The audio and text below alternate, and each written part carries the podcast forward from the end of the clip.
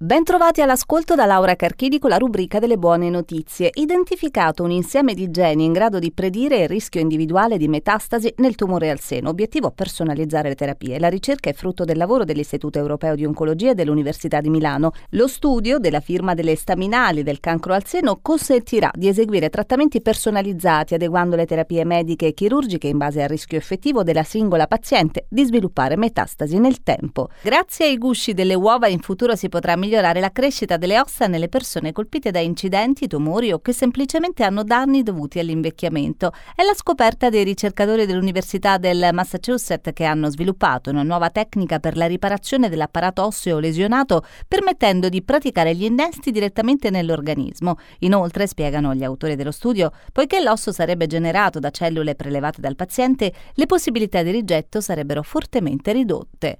Non solo pillole per il trattamento della depressione arriva dagli USA uno spray nasale a base di esketamina. La Food and Drug Administration ha infatti approvato questo farmaco per la terapia della depressione negli adulti che hanno provato altri antidepressivi senza risultato. Lo spray rappresenta una vera rivoluzione in ambito psichiatrico.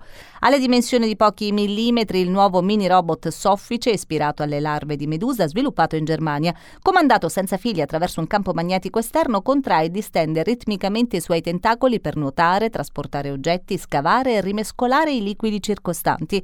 Utili per applicazione nel settore biomedicale per il monitoraggio ambientale, potrebbe diventare anche un modello di studio per capire come le meduse reagiscono ai cambiamenti ambientali. Ed è tutto, grazie per l'ascolto.